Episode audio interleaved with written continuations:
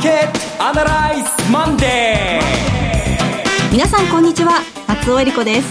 マーケットアナライズマンデーをお送りします。パーソナリティは金融ストラテジストの岡崎良介さん。広島駅はすごく綺麗になってました、ね、すごく拡張されて、はい、で広島のホールが素晴らしいホールでうんとその話もしたいんですけども 今週の話ですね。岡崎良介です。よろしくお願いします。はい。そして株式アナリストの鈴木一之さんです。おはようございます。鈴木和之です。よろしくお願いします。この番組はテレビ放送局の BS1212 で毎週土曜昼の1時から放送中のマーケットアナライズプラスのラジオ版です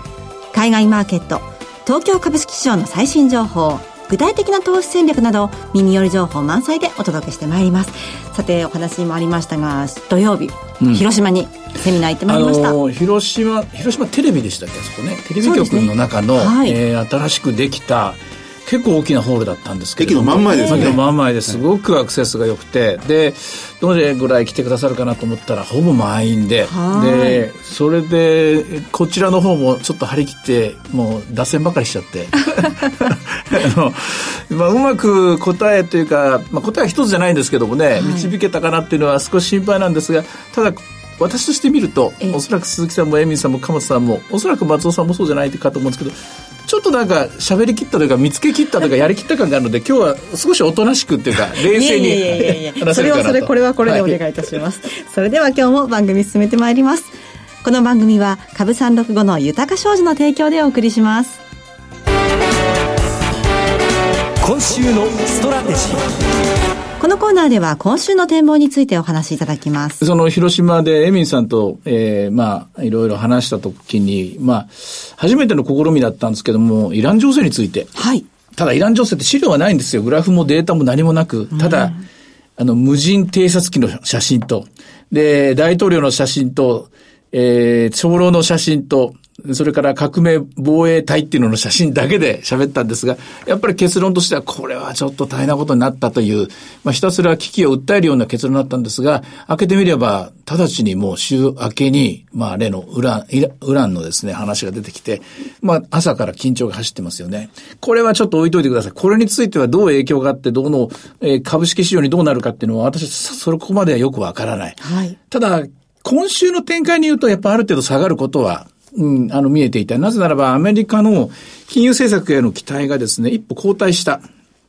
おそらく利下げはあるのでしょう。あるんでしょうけれども、市場が期待したようなトントントントンと1回で50やったりとか、もう連続的に3回やって75を行うとか、それを期待して、で、さらには、景気がよく、ちょっとでも悪くなったら QE4 するとか、そういう期待が膨らんでいたんですが、はい、え金曜日の雇用統計は失業率が3.7%、0.1わずかの上昇。で、あと22万人増えて、賃金は3.1%ということで、なんだこれ全然別に景気なんか悪くなってないじゃないかという見通し。はい、さらに思い返してみると、ISM も51.7と 55. 点いくつでしたよね。そして、インフレ統計も1.6%前年同月比とコアがですね、CPI、あ、PC ですけども、コアあの CPI コアが2%ということで、過去のですね、3回ぐらいの過去の利下げ局面と比較しても、全然まだまだ利下げする必要ないなっていう。ただまあ予防的にやるのはいいだろうと、こういう感じなんですね。で、予防的に利下げして欲しかった株式市場なんですが、そんなにやるっつってもアグレッシブに利下げ、前のめりにはならないぞという、あの、それを反映してか、金曜日のアメリカの株式市場は金利が10ベースぴょーんと10年金に上がりました。景気がいいからですね、景気がいいから中古型株は上がったんですよ。だけど、景気がいいんですけれど、いいという数字が出たんですが、アメリカの景気敏感株、ダウ輸送株はマイナス、うん、ダウマイナス、SP マイナス、ナスダックマイナス。これいかにも指数で取り組んでるような、指数で取り組むというのは、アセットアロケーションをくっ作ってる人たちとか、えー、株と債券との割合でアービトラジしてる人とかですね、こういう人たちにとってみると、そんなに強気になっちゃいけないなと。利下げ期待での相場っていうのは、そんなに前のめりになっちゃいけないなということで一歩後退。うん、で、日本株の方も、これまた一歩後退。利下げがありますから、どうしても円高圧力がかかると、110円の、あるいは111円という、今期のですね、見通しを立てた時の水準までは戻りきれない。むしろまあ、円高のスピードは鈍るかもしれないけども、円安には戻らないと。で、アメリカの株が下がっていると。で、おまけに、蓋を開けたらイラン情勢がこうなってしまったと。うん、で、えー、選挙が始まってしまったんですね。で、韓国とかの争いっていうのがなんか、ヒートアップしちゃってて、あんまりこの2、3日見るといい話がない中。で、隣を見たら中国も韓国も下がっている。日本だけが逆らうわけにいかないな。今日1%安。こんな感じですね。うん、となりますと、あの、先週のダウの最高値、あ、あそことはもうフェーズが変わってるっていうふうにえっとね、あそこはね、期待をもう織り込んでしまったんで、つまり、はい、つまり、えー、っと、利下げを一気に1、2、3回やるか、それとも50ベース利下げとかですね、そういうまた超緩和時代に戻るという期待があそこを作ったんですけども、それは一歩後退ですね。ですから、あそこの高値を抜けていくには、まあ、何らかの形でもう一回利下げ期待が強く膨らんでくるか、あるいは、えー、46の業績ですよね。こちらのシーズンに入ってきますから、えー、こちらの方が大丈夫だと、引き続き順調だっていう、どっちかのニュースがないと、なんかまあ、自然に風が吹いてですね、ふっと上がるみたいなことにはならないと思います。週間戦略としては、ダウも日本株も先週の高値が戻りの目処になって、で、今週はというと、新しいレンジの今度は加減ですね。これを探す展開。になったと思いますね。でそんな中、昨日の夜、ドイツ銀行のニュースが入ってきました。はいはい、えー、2022年までに1万8000人の人員削減発表されたんですけども、この影響というのはいかがでしょう？まず、まあ、私もまあ、どんどんどんどんその削減が続いてるから、そのトレンドの中にいるんだろうなとは思うんですけども、株式部門を全面撤退するっていうところ、これはもう投資銀行としては、えー、半分削られたみたいなところですから、昔には戻れない。まあ、昔には戻れないどころか、今の CEO は原点会議だっていうことで、原点会議っていうのは、要するに商業ビジネスですね、貸し出しと、あとは債券引き受けと、あとはアセットマネジメントビジネスですかね。で、ヘッジファンドなんかもどんどん撤退していくんでしょうね。デリバリティブは小さくなっていきます。えかつては日本の日経平均225の最低取引残でですね、一大勢力、あるいはまあもっと言うとトップをも持っていたドイツ銀行もこれもう持てなくなってくると。マーケットはやっぱり小さくなっていく、シュリンクしていく方向ですね。この話というのは株式市場にとっても、いい意味でも悪い意味でもですね、出来高を減らしていく、流動性を減らしていく一つの材料になると思います。なるほど。あの、まあ、さっきの話に戻ってしまって、エミン・ユルマさんがお越しいただいて、イラン情勢のことも伺いましたが、はい、エミンさんもこのイラン情勢に関しては、ガラッとこれまでの風景が変わってしまったってことをおっしゃってましたよね。アメリカも西側もみんなイランというものを実は便利に、長い年月かけて便利に使っていたんだ。で、それに対して、その向こう側にいる中国というものが目に見えてきた途端に、イランに対して途端に冷たい素振りを見せ始めたということをおっしゃってましたよね。これまあ、いろんなニュースを集めて、アメリカととにかく敵対している国を列挙していけば、今貿易では中国ですよね。で、あとは、えっ、ー、と、例の、えっ、ー、えー、と、核ミサイルの話では、やっぱ北朝鮮が敵対関係になりますよね。そして、えー、この核というつながりで言うと、イランが敵対してますよね。それから大統領選挙とかそういう関係では、ロシアが敵対してますよね。これずっと続けていくとですね、結構な勢力に、ユーラシア大陸で一筋線が見えるみたいな絵になっていて、はい、で、印象的だったのは、中国とイランっていうのはシルクロード一帯一路なんですよね、これね。うん。これがまあ、中国がイランとくっついてるなんて中国が口を下げても言わないし、イランも言わないでしょうけども、はい、しかし、今アメリカは中国との貿易戦争のことで手一杯になっていて、で、北朝鮮とはなんとかまた次の布石を打ちたいということで、これも躍起になってる。その、まあ、感激を縫ってって言ったら、えー、ちょっと簡単に漫画チックに見か、見て、見、見、見すぎなのかもしれませんけど、イランっていうのがスルスルとリスク、指標というかリスク値が上がってきてるっていう、こういう現状ですね。ちょっとこれは心配な状態になってきたと思います。うんそしてちょっとヨーロッパの話も伺いたいんですけれども、えー、ECB の次期総裁、ラガルドさんが就任することを発表されましたけれども、はい、この、これに伴うこのヨーロッパの金融政策ですとか、長期金利の方とか、どんなふうにご覧になってますか？あの、もうこの間まで出口、この間というかまあ3ヶ月、4ヶ月前までは出口戦略はできたみたいな、出口に向かうぞっていうムードだったんですが、もうこれ180度変わりましたね。で、変わって、今度はラガルドさんは、あの、経済学者ではなく政治家ですから、いかにこのなだめすかしてといいますか、マーケットとうまくコミュニケーションをとって、つまりは、あの、フォワードガイダンスですね、ここをより重視していく、そういう人事だと私は思います。で、まあ、それと、えー、の、欧州の委員長がまた、これ、ドイツの、えー、国防大臣で女性だったということ、はい、これをまたなんか、一つメッセージとして大きくて、やっぱりヨーロッパはもうはっきりと、我々はリベラルであるということを、看板に掲げたんじゃないかと思うんですよ。リベラルに、つまり、えっ、と、女性を、えー、重視していく、それからマイノリティのことも前向きに考えていく、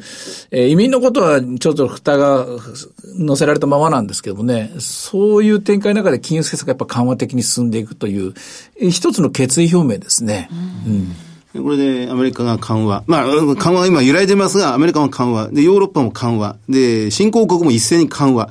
で、日本だけ増税みたいなことに今、選挙戦入ってきてるという状況ですもんね。逆方向なんですよね。うん。さて、えー、日本見てみますと、決算発表出てきてますね。あの、小売企業は決算がこの出てまして、まあ、まあ、今週もまだそれ続いていくと思いますが、あの、マーケットの反応そのものは、決算の数字そのものを好意的に今反応しているという状況ですね。はい、期待が何もなかった。ところまあ、決算発表した小売株、まあ、先週はセブンアイ・ホールディングスもそうですが、ニトリもそうでしたけど、パルコもそうです。良かったものに対して良い評価を下してますが、その決算が出ていない小売株も含めて、内需セクターが今ずっとじりじり上げてきてるんですね。はい。輸出関連が今少し先週の前半 G20 終わった後に、あの、瞬間買われて今、今日あたりは激着してますが、内需の方に目が移りつつあるのかなという感じがしますね。うん。ただ、機械受注今日発表されてる分がですね、あの、予想を大きく下回ってですね、船舶電力を除いて前月比マイナス7.8ということなので、やはり、まあ5月の、えー、これは輸出が悪かったことと、まあ表裏一体なわけなんですけども、えー、本家といいますか、本家本元の製造業、加工組み立て型大企業の方は、一部にはですね、全然へっちゃらなグループがあると思うんですけども、全体的にはやっぱり良くない統計で46は終わりそうな、そんな気配ですね。さあ、では今週の攻め方ですけれども、鈴木さんはどんなふうに思われますか？あの、まあ、今のところは、その PBR、割安銘柄が浮上し始める、素地が出始めたなというところを、やっぱり今じっくり待っていたいなという感じがしますね。うん日経平均の使った、あの、株三六とか、先物とかに関して言うと、やはり戻り売りの圧力が強いでしょうね。えー、ただ、かといってですね、あの、G20 の前のところ、あそこには売り物が溜まっていたと思いますので、はい、あの辺になってくると、つまり21,500円から2万1000円にかけてのゾーンっていうのは、なかなか今度は下げ絞ってくる展開でしょうね。うん、ですから、えー、買い戻してまた売って、買い戻して売って、売りの回転なんでしょうけどね、えー、それで、小刻みにですね、えー、動い、動かしていく戦術対応は、この一週間そんな形になるんじゃないかと思いますね。はい。では、今日の株365の動き見てみましょう。現在569円。寄り付きやっぱり高かったですね。748円から始まりました。750円高値で、その下が569円まで下がったんですが、5番は ETF 入ってくると思うんですけども、21,500円より下を攻めれるかどうか、この辺が今日の鍵となってきます。はい、その他指標を見てみますと、ドル円は108円42銭から43銭。はいリートが小幅ですが、まだプラスをキープしています。はい。今週、為替はどうでしょうね？あの、基本、基調としては円高なんですけども、しかし、えー、加速的なですね、大幅な利下げはないということで、107円台は少しまだ時間がかかるという見方でしょう。むしろ逆に、えー、原油価格が台風の目になるかもしれないですね。今のところまだ WTI の先物ほとんど動いていないので、はい、今回のイランに対して経済制裁をもう一段、えー、重視、強化するっていう話が出てるんですけども、果たして、してこれで原油の価格が上がってこなかった時にどうするかなと。原油価格が上がってきた頃分かりやすい形になるんですけどね。その先をどう読むかっていうのは、ストラテジストみんな頭抱えれてると思いますね。さて、いろいろ展望していただきました。今週末土曜日には午後1時から放送していますマーケットアナライズプラスもぜひご覧ください。また、Facebook でも随時分析レポートします。以上、今週のストラテジーでした。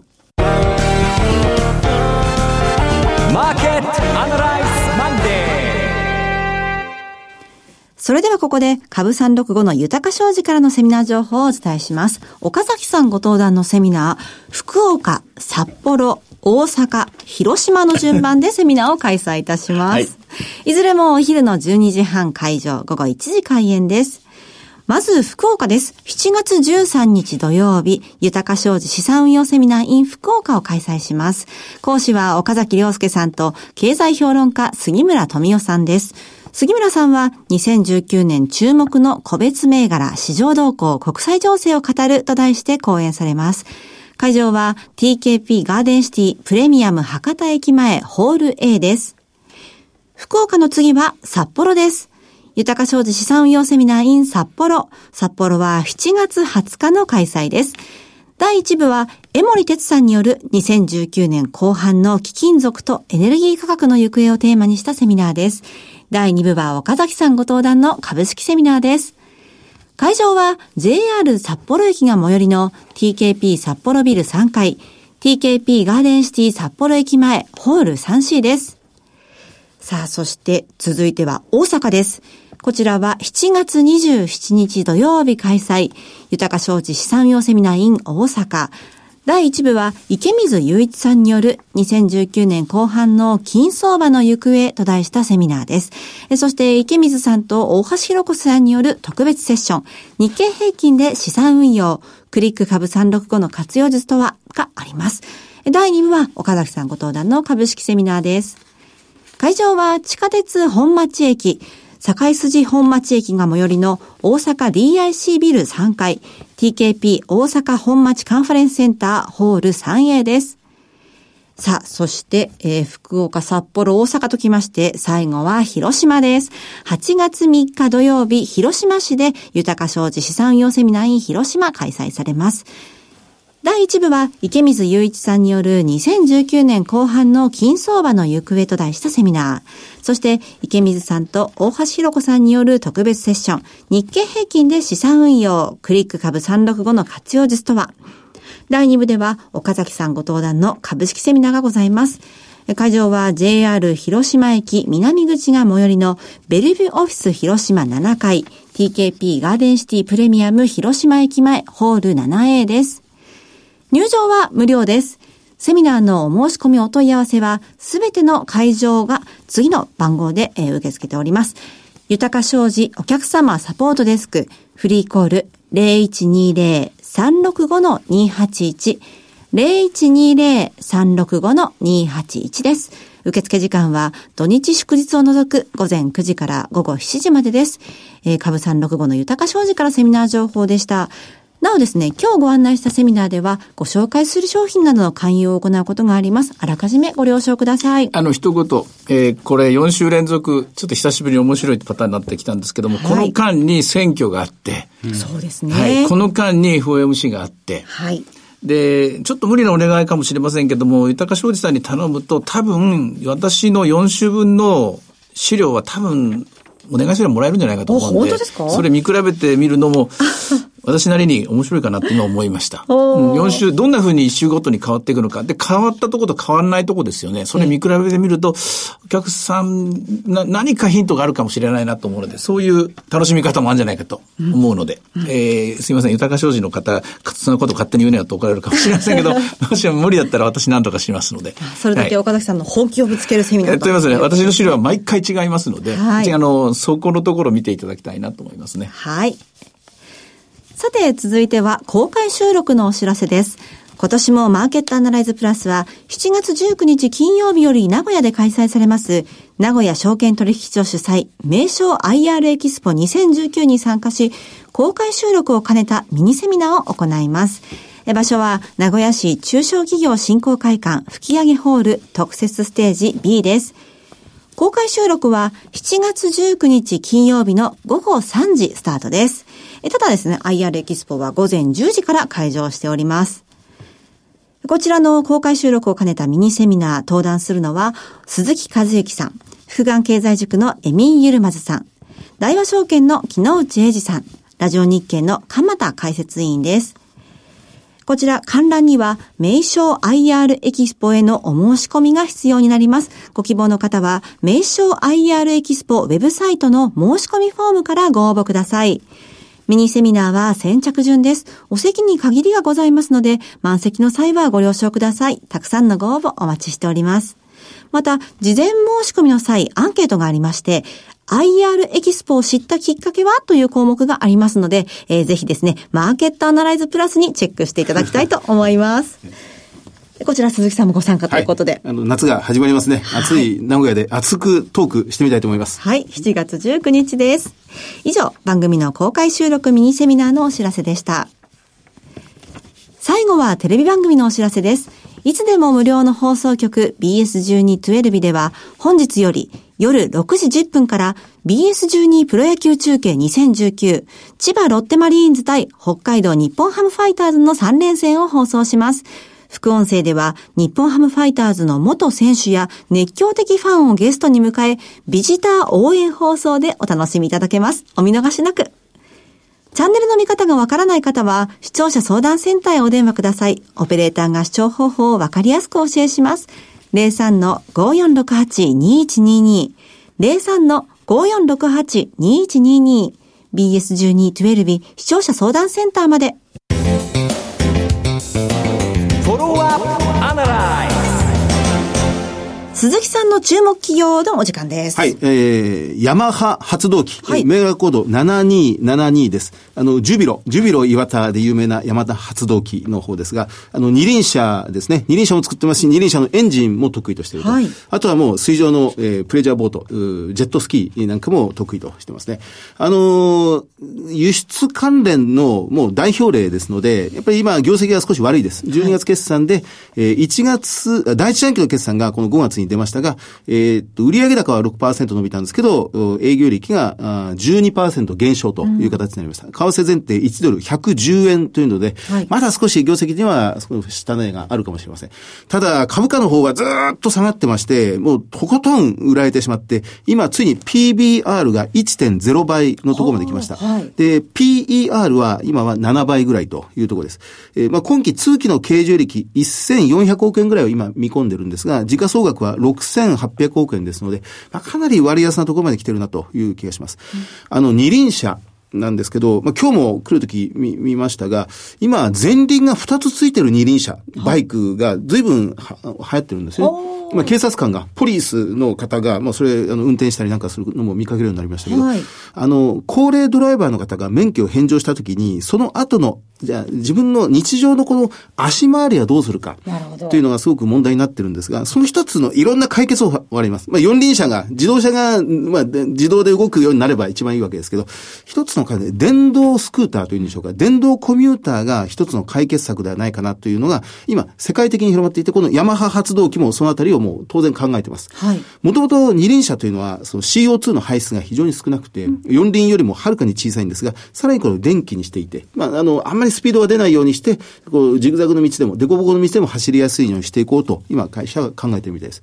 まあ、ESG に相当特化した、あの、意識の高い会社でもありますので、どこかで一度狙ってみたいなというふうに考える銘柄ですね。はい。あの、まあ、今全体的に PBR も下がってきている中、どこでこう買いに入ろうか、もしかしたらもっと割安なんじゃないかっていう期待もあったりするのかもしれないんですが。そうですね。下がったらチャンスがまたで、少しずつ何回かに分けて買うっていいんですね。こういうこう買い方のコツってあるんですか？すいません。めんどくさい計算ですけども、はい、まず買いが売上比率を出してください。まあ、売上比率を出してもらって、それが10%減る計算にしてみてくださいと。うん、10%円高になるという計算して、で、その後、かあの過去の売上と利益率をそのまま、まあ、使えないですけど、多少丸めてですね、はい、で、利益がどう変わるか見て、それで赤字にならないという計算ができれば1倍で OK です。ほう、今すごい公式語ダダダダとお話になりましたけれども、はい、えー、この放送は後ほど、ポッドキャストなどでもね、ラジコなどでも聞くことができますので、おっと思った方もう一回聞き直してみてください。はいさて、マーケットアナライズマンデーはそろそろお別れの時間です。ここまでのお話は、岡崎亮介と、関和之と、そして松尾恵里子でお送りしました。それでは今日はこの辺で失礼いたします。さよなら。この番組は、株三六五の豊か商事の提供でお送りしました。